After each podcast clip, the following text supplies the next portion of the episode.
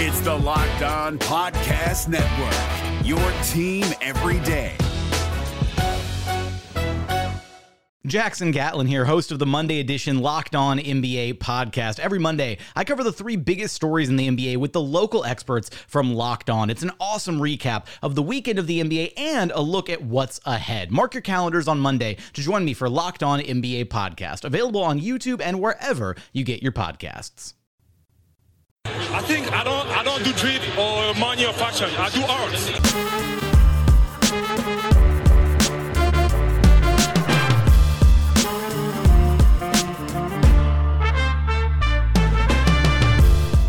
Hey, what's up? Welcome to episode number 672, I think, of Locked On Raptors for Monday, March the 2nd. I am your host, Sean Woodley of RaptorsHQ.com. You can find me on Twitter as always at Woodley Sean. Find the show at Locked On Raptors. We can find links to every single episode of the podcast. And of course, please make sure you are checking out the Locked On Podcast Network. We have team focused shows covering just about every single team in the Big Four sports. If you like a team that plays the sports, we are uh, almost certain to have a show with a local daily perspective covering that team for you. So please make sure you're searching that out and subscribing to, rating, and reviewing all of the shows that you would like to support on the Locked On Podcast Network. Uh, all right, on today's show. The Toronto Raptors lost two games over the weekend, have now lost three straight to fall to 42 and 18 on the season. And joining me, as he tends to do on Mondays, it's our pal Vivek Jacob. What's going on, man? On the watch, man. Ready to get this week started. Starting it off right, talking to you, talking Raptors, and obviously a bit of a struggle right now, but injuries are a big factor in that. So, yeah, we got to take uh, these hits and then hopefully just get healthy before the playoffs, man. Yeah, I think my biggest takeaway from the weekend in general is that this was the weekend where the sort of plucky underdog spirit of this team, sort of persevering in the face of injuries, it's kind of not cute anymore. And it's just like tiresome. And I think the entire team is kind of over it and is ready to just have healthy players. I think Nick Nurse you could kind of sense on Friday when the news came down that Norm was going to play in the game, and then also the news came down in the same sentence from the Raptors PR folks that Serge Ibaka and Fred VanVleet were going to miss the game.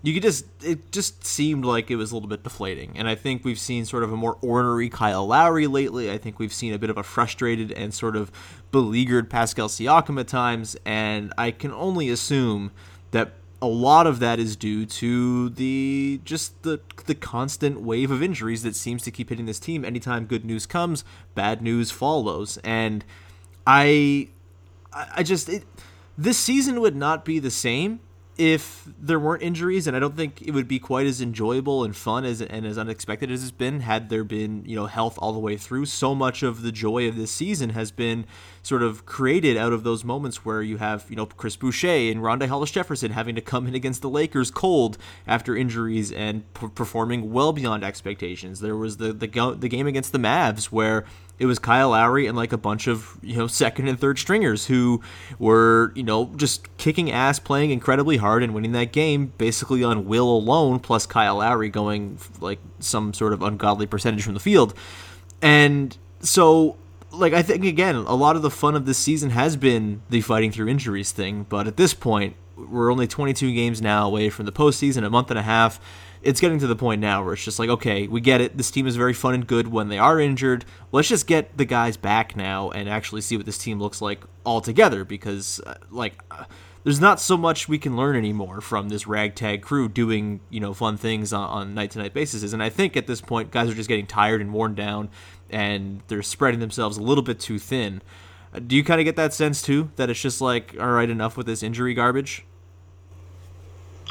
Yeah, totally. And I think in particular, you can probably feel that way the most about Pascal Siakam because of um, the criticism that's now coming his way.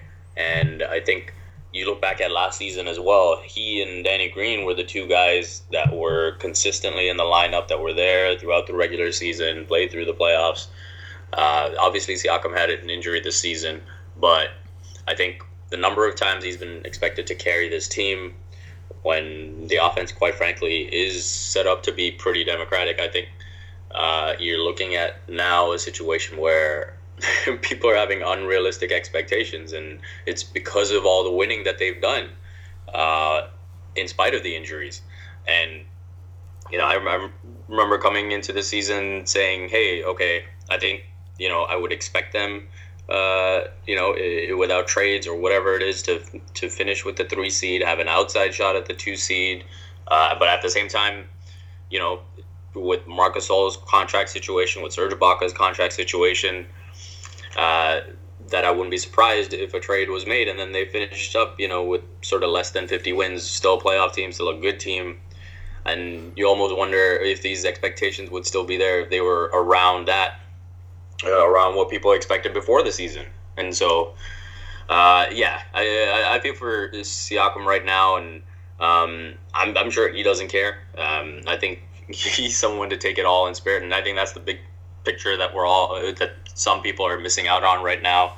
Um, and you know, if you look at his rookie season, gets uh, sent down to the G League, takes some time to figure it out, and then comes back uh, a better player. You look at the 25 straight threes that he missed uh, when he was part of the bench mob, and you know that was literally an entire month where he didn't make a three, and everyone's like, "Hey, you need to stop shooting threes. You can't shoot threes. and that's that's that's why he's become the player he is now, right? Like he's willing to go through it. He's willing to deal with it. He'll take all the criticism that comes, and he has that confidence that he will figure it out eventually. Like it, again, he's someone that's played basketball for what eight nine years now. So um, this is something that he's experiencing for the first time, being the focal point of an offense and being that focal point night in and night out uh, is a lot different than sort of the 20 games that he had to do it for last season. And so I think uh, he's going to be a better player for it. And you almost look at it as when after sort of when someone goes through a sophomore slump, right? And it's like, how do they come back and how do they adjust to the adjustments? And so, in terms of assessing Siakam, uh, in terms of whether he can be a, a real number one option against elite teams, I think you have to almost wait for next season because you have to wait for him to take in all the information that he's gathering right now and see how he responds to it next season. So, yeah, I think people just need to cool it with Siakam right now and just uh, it, like I, I understand, sure, criticize you know the things he's doing in the moment, but to sort of rule him out as no, why why are they doing this? He's not that type of player. That eh, he, this is the only way he's going to learn. The NBA playoffs are right around the corner, and Locked On NBA is here daily to keep you caught up with all the late season drama. Every Monday, Jackson Gatlin rounds up the three biggest stories around the league, helping to break down the NBA playoffs. Mark your calendars to listen to Locked On NBA every Monday to be up to date. Locked On NBA, available on YouTube and wherever you get podcasts part of the Locked On Podcast Network. Your team every day. Yeah, I, am with you. So I've been like. I think a lot of us have had our sort of expectations changed a little bit, right? And sort of the baseline belief of what Siakam could be coming into the year, I think it was a lot lower than he sort of showed flashes of in the early part of the season. And you know, that that's that was a really great stretch. But I also think if you were looking at this season and not expecting some sort of growing pains from him, you were kind of naive and kind of missing exactly what this season was going to be about for the Raptors. And Nick Nurse said a couple weeks ago that they were really going to start coming out of the All Star break, tr- start trying to funnel things through Siakam more, make him more of the primary guy, just to see what he can do with it. and, and this isn't to say that they'll run the offense through Siakam heavily now and then continue that in the playoffs. I think they kind of know the other places they can go in the postseason, whether it's you know Kyle initiating things in pick and roll, whether it's Gasol running things from the elbow, assuming assuming that he's healthy, whether it's Fred as a secondary ball handler. Like they know other ways they can butter their bread, but if you're looking at sort of trying to maximize your upside Pascal Siakam is the way to do that. He is the the pathway to having something close to what you had last year in Kawhi, where it's just like an automatic bucket against bad, uh, against good defenses when things and the chips are down. Like the, Pascal is the guy. If anyone on the team is going to become that guy, he is the one. And so you have to, I think, right now sort of deviate a little bit and go away from sort of the things that typically make you successful just in the interest of getting him reps. And it was always going to come with growing pains. It was always going to come with him sort of trying to find the balance between aggression and passiveness and when to, you know, settle for the three and when to not. And, you know, I think he's going through now a little bit of what DeMar did in the time before he really became like a guy who got to the line a ton. He would have his frustrations as well when he wasn't getting calls and before that reputation was built. And I think that's a big part of the struggles for Siakam right now, too, is he seems to be getting to the right places to try to get, you know, easy trips to the line and things like that, but he's just not quite caught up reputation wise or he hasn't quite mastered the art of getting fouled. And that's also part of this process, right? It's all part of the sort of testing ground that this season is supposed to be. And that was always yep. the plan coming into the year. That was always what the season was about. It, it's, you know, it doesn't necessarily have to be a damning thing if this season proves that Pascal Siakam is not a number one option on a championship team. That's fine. He's already proven he can be like a number two. And that is a really good place to be and a really good player to have. And this season is about seeing exactly where his limits are. And maybe we won't find out what his limits are this season. Maybe we see, you know, what he does this year. Like you said, he sort of takes all that information in, he learns from it, he applies what he learned in his off-season off-season training regimen, and then next season we see sort of what his limits can be.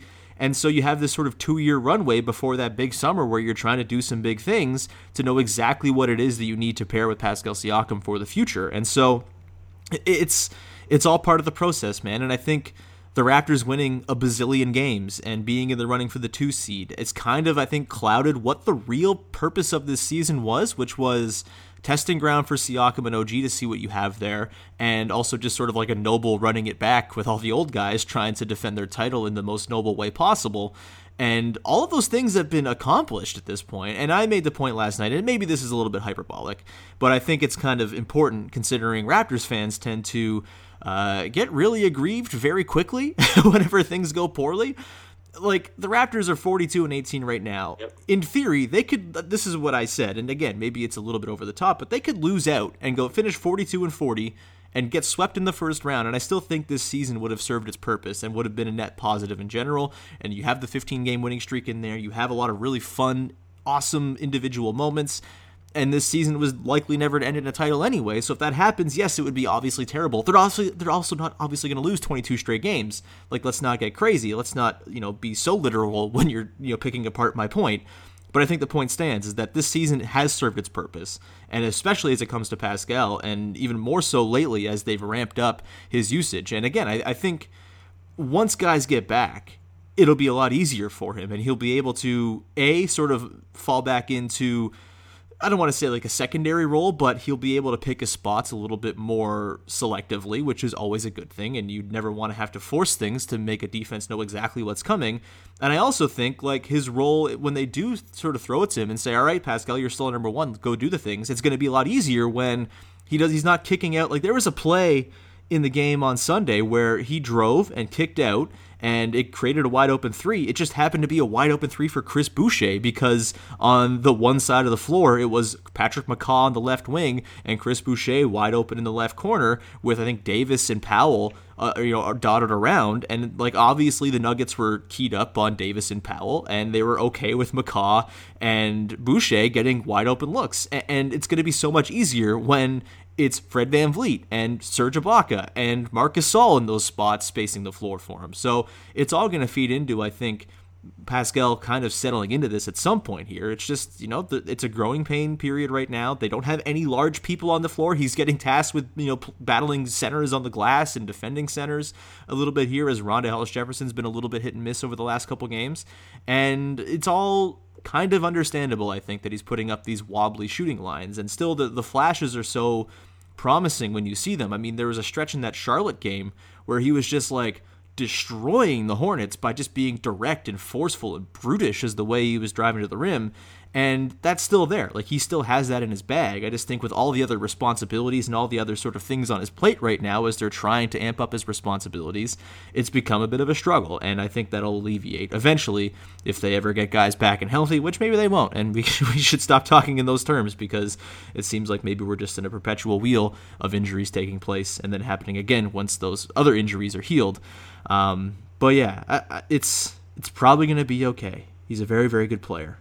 like I don't know. Do you have any last thoughts on Pascal before we move on? Um, I, I guess the final thing I'll sort of tack on is just that we, I, I think in general, maybe because of the way the NBA is, uh, it's almost built into our subconscious that you know if you're a tanking team then it's okay then you have to be patient then you have to you know uh, let all these guys uh, learn how to win and learn how to make winning plays and all that but all of a sudden if you have a winning team it's like no you you you have to have your number one guy you have to have your number two guy and and, and the team around it and they're all supposed to play this way but the raptors just are able to afford the luxury of both. They're able to win and they're able to try and figure it out at the same time. That's what's been so beautiful uh, about the way they've been able to su- succeed these last few years, right? You look at uh, Norman Powell going down to the G League, coming back and being an impactful player in the playoffs. You look at Fred VanVleet, the lessons that he's taking. You look at Pascal Siakam. That's just been a part of how they've succeeded. And so, again, they're probably going to keep winning um, for some time, and then they're going to have players that sort of go through these development stretches while they're on the court. Guess what? You're not going to send Siakam down to the G League to figure out stuff again. He's going to go through it. He's going to go through it at the NBA level. Yeah. And so, yeah, it's going to suck sometimes to see him go through it, but that's how he's going to get better. Absolutely. And yeah, I'll leave it at that. Yeah. Uh, one other note too. Like again, I've said this all season long. This was the Hakuna Matata season and remains so. So, first of all, like even if things go poorly and Pascal flames out in the playoffs in spectacular fashion, just go and cuddle yourself up in your you know your championship merch. Uh, number one and number number two, like the thing about Pascal is that I think maybe there's like the just like the burgeoning compulsion to compare him to DeMar DeRozan a little bit in terms of like the wonky shooting lines, but that comparison will never fly because he's also just like a remarkable defender who's been kicking ass at that end lately. And even in his bad offensive yeah. games, he's doing crazy, crazy things like you know picking off Nikola Jokic like outlet passes, and he's uh, you know like great rim protection and things like that. Like he, he still offers so much at that end. As much same as he's kind of like a microcosm of this team, right? Where yes, the offense can be a little bit up and down at times, and the half court offense can be a struggle, but you know there's a floor on defense that's incredibly high and will keep them in it. And that's the Pascal story, right? Like, yeah, his offense will fluctuate, but his defensive contributions are so notable, and they have been, I think, especially lately, that he's always going to come out positive in the wash just because of what he does on that end. And then, you know, when he has his great offensive nights, he becomes an absolute just freaking terror and a mar- marvel to watch. So, I think we can probably leave the Pascal talk there for now. and, you know, we, I, clearly we're not sounding too many alarms, and hopefully we can calm some people down with this conversation. The NBA playoffs are right around the corner, and Locked On NBA is here daily to keep you caught up with all the late season drama. Every Monday, Jackson Gatlin rounds up the three biggest stories around the league, helping to break down the NBA playoffs. Mark your calendars to listen to Locked On NBA every Monday to be up to date. Locked On NBA, available on YouTube and wherever you get podcasts. Part of the Locked On Podcast Network. Your team every day. Um, some other stuff from the weekend. I mean, the main thing we should probably get into is OG Anunoby, who had 13 steals over two games on the weekend. I thought he was the best player on the floor against the Hornets on Friday, and kind of it went a little bit unspoken, I think, just because Kyle Lowry had that fourth quarter where he almost brought them back into it, and the team in general was kind of bad. And I think that was mostly the conversation afterwards was just how poorly the Raptors had played as opposed to um, the the great things that OG Anunoby was doing. And then he followed it up and like doubled how awesome his performance was, quite literally on the points per, point side of things, but just in general against the Nuggets on Sunday. I mean, we've always known he's a very good defender. That's never been a question. It's sort of been, I guess, like the stat accrual on, on defense that's maybe been something he hasn't quite had, whether it's blocks or steals. Like it's usually just like very good anecdotal defense. You look at him and it's like, oh man, he locked that guy up in one on one coverage. He seems to be adding all that other stuff now where he's more of a terror, he's more of a menace, he's like breaking up pick and rolls, he's jumping passing lanes, and he's kind of doing those of above and beyond things as opposed to just good team defense that are really swinging things. I don't know. Is it too early to say this is like him turning a corner a little bit here, or is, I mean, we we saw him play very well early in the season too, and then a bit of a doldrum in the middle. So maybe it's not fair to say he's turned a corner. But I don't know. What, what have your thoughts been on the recent run from OG Anunoby, who just looks dynamite right now? I think the most encouraging thing is the fact that, let's face it, before when, when there were stretches with the injuries where you were saying, "Hey, man." Really need something from OG uh, in terms of the offense and uh, getting himself going and helping the team out with that. And so you've seen that here, and that is something that if he can carry over and do it the way he's been doing it with the efficiency, um, because he's able to get out in transition off these steals, uh, then that's ideal. But uh, I, I, think it definitely needs to be more of a sustained stretch. It doesn't need to be as crazy uh, as it was uh, against the Nuggets, where he finishes with 32 points on 16 shots. But I, I think defensively, I think we all know what he can do. One on one, you can match him up against anyone in the league pretty much. The fact that he can go up uh, against Jokic and be as impactful as he was, I, I think was super encouraging. Um, I think when you look at what he can maybe what he's maybe figuring out uh, from a team concept is sort of being a step ahead of the play and understanding where he can dig in, where he can maybe uh, cheat a little bit and get get those deflections, and I think that will take him to another level uh, in terms of complementing his on the ball defense. And so, offensively, I think, yeah, there's still strides to be made. Um, the consistency with, with the three point shot, we'll see over time. Uh, but yeah, in terms of his handle, in terms of one on one moves, we're seeing a bit more of him recognizing when he's got a smaller guy on him, when he's got a weaker guy on him, and just uh, sort of going right at them and uh, using his body to create separation and finish at the rim. So those are the big things that you want to see more consistently. And uh, yeah, again, hopefully guys like Mark can help open things up. Having Norm in the lineup probably helps uh, as well. So um, yeah, hopefully he can keep this going because it's been pretty damn exciting to watch.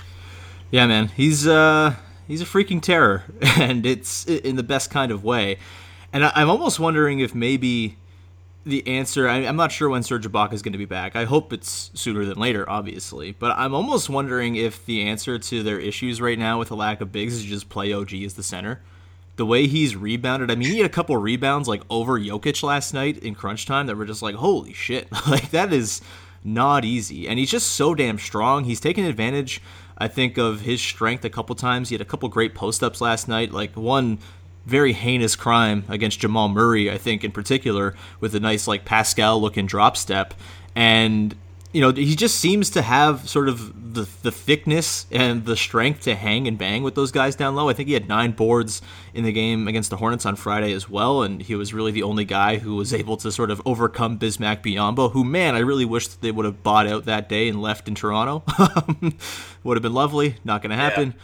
But like just throwing OG sort of in that dunker spot where he seems to be very comfortable, have him be a screener because he is a very good, strong screener, I think, think as well, and has shown some nice things on the short roll this season too. If you're not happy with what Rondae's doing, maybe you just go with like a a, a, a, Lowry, Powell, Davis, or when Fred Van VanVleet's back, you throw Fred in there as well with Pascal at the four and then OG at the five, and maybe roll with that because he's kind of shown more, I think, acumen at dealing with that spot than anyone else on the team has. He's just he's such a bruiser, man, and he's very clearly one of the strongest players on the floor, if not the strongest player on the floor, anytime he's playing. Um, so that's kind of my thought there. He's he's really really good, and, and, what he did against Jokic was really impressive. I know Jokic had his game and he kicked ass, but uh, I think OG gave him a lot of problems and you know, there's only so much you can do when you don't have a center against Jokic, right? They had, I think Will Lou posted the screen cap. They had like five guys around Jokic, and it's just like he's such a good passer that even when you do do that, you're just opening up all kinds of pain elsewhere. And it was a really, mm-hmm. really tough matchup to go out with no center. I thought OG gave them the best shot, which is all you could ask for, I suppose. Um, and on on the offensive side too, I mean, I think a lot of the stuff he does he's pretty good at and it's pretty refined. I mean, the uh, off the bounce stuff is a little bit quirky at times and he takes some time to make his reads, but if you give him to him in the post, like he's strong enough. He's like whenever he's around the basket, he seems able to finish whether it's under the basket when he's, you know, get, getting offensive rebounds and things like that or he's cutting. Like he's always seemed able to rise rise up in that little sort of pocket of space that he can find and, you know, whether it's like the chin up reverse dunks or anything like that, like he seems pretty good there and his three-point shot is as average and or slightly above average as it's always been. So I, I don't want to say that he's like making a leap to you know like some sort of like Pascal leap or anything like that, but it is nice to see him playing with confidence. It seems like he's more part of the offense, and we'll see if that holds up once more guys come back because I think Nurse has kind of pointed that out this season is that he's kind of ended up being the forgotten guy at times on offense when they do have all their pieces healthy, and that I think leads him to get a little bit passive, a little bit sort of more pressing when the ball does come to him. And so we'll see how that translates with a full lineup. But for now, it's been a delight to watch. He's so, so exciting when he pulls off things like he did last night. And I was just like, just in awe watching him last night. Every single possession, he was doing something to help blow it up, and you couldn't take your eyes off of him. And to me, it was one of the more impressive single games I've ever seen from a Raptor. I mean, 32 with seven seals and seven boards, like that's that's pretty nuts. On the 12 of 16 shooting as well. I was just as upset to see the Raptors lose that game as I was when like Ter- Terrence Ross put up 51. Like that's how impressive it was to me. And I'm not sure I could go back and like name too many more impressive indiv- individual performance from like a non-star Raptor. It was uh, pretty wild stuff, and hopefully we see more of that going forward here because that OG changes things, changes the sort of the calculus for the Raptors too, and it changes what you need from Pascal. It changes what you need from everybody when he's chipping in that much, especially on the defensive end. So, uh, gotta love to see it. OG and Anunoby kicks ass. Um, yeah, defensively. Yeah. No, I was just gonna say defensively, that's probably the, the most Kawhi-like he's looked, right? In Yeah. terms of just like stealing candy from the baby, just batting the ball out every time. Um, and Josh Lewenberg had that tweet that you know there's there's only what seven guys who, who have done it over the last uh, 30, year, 30 years. John Wall, Dwyane Wade, Chris Paul, Kevin Garnett. Um, don't know who Chris Morris and Hersey Hawkins are. Um, but Hakeem Olajuwon, and then of course Michael Jordan did it four times, which is just insane. Um, but yeah, the, in terms of an individual game performance, is definitely one of the most special things we've seen from a Raptor. Uh, probably one that we'll remember for quite a while. It sucks that uh, it'll be less remembered because it came in a loss, but um, yeah, pretty special performance, pretty uh, exciting tease of what he's capable of at his best. And obviously, there's still a long way to go in his development. So long may it continue. Hey man, I've done the Lord's work in ensuring that there's never any Terry 51 erasure, despite that being a loss. I feel like we can do that for the OG 32 and 7 game as well. So uh, just follow my lead, everybody. uh, any parting shots, Big V, before we wrap up here on the weekend games? Uh, like, we can take things from them, I suppose, but it's also so many grains of salt, and just the injury thing keeps hanging over everything. Hey man, like you, you know, I'd love to see it one day. It's not gonna happen, but 58 game schedule, man. 58 game schedule.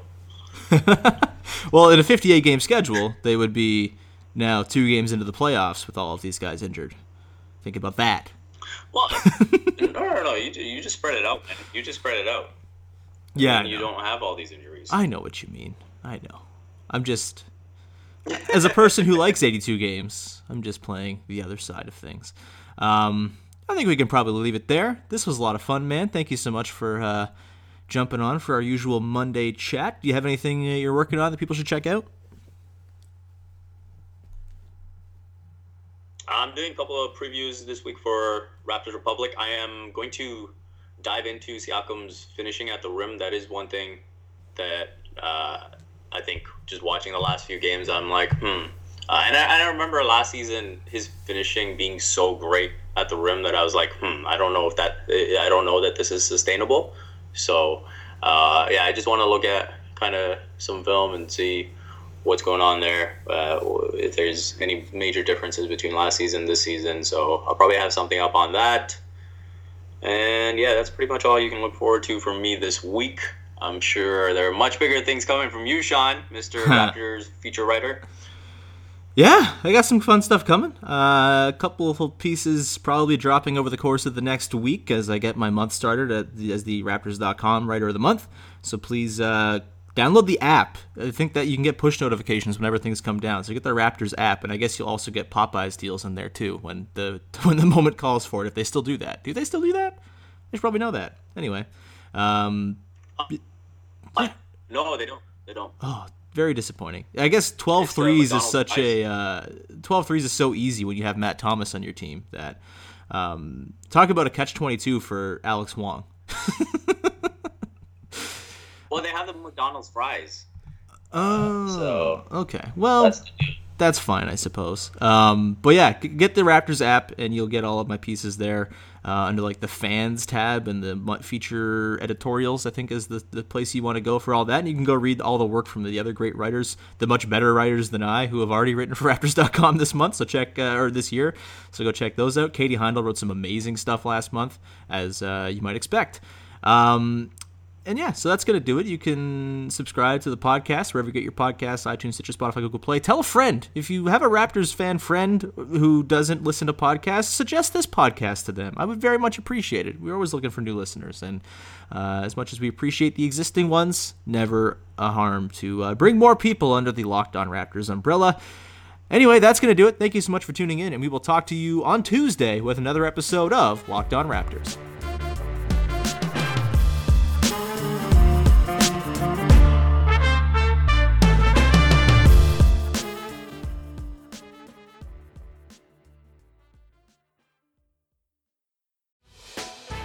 Hey, Prime members, you can listen to this Locked On podcast ad free on Amazon Music. Download the Amazon Music app today.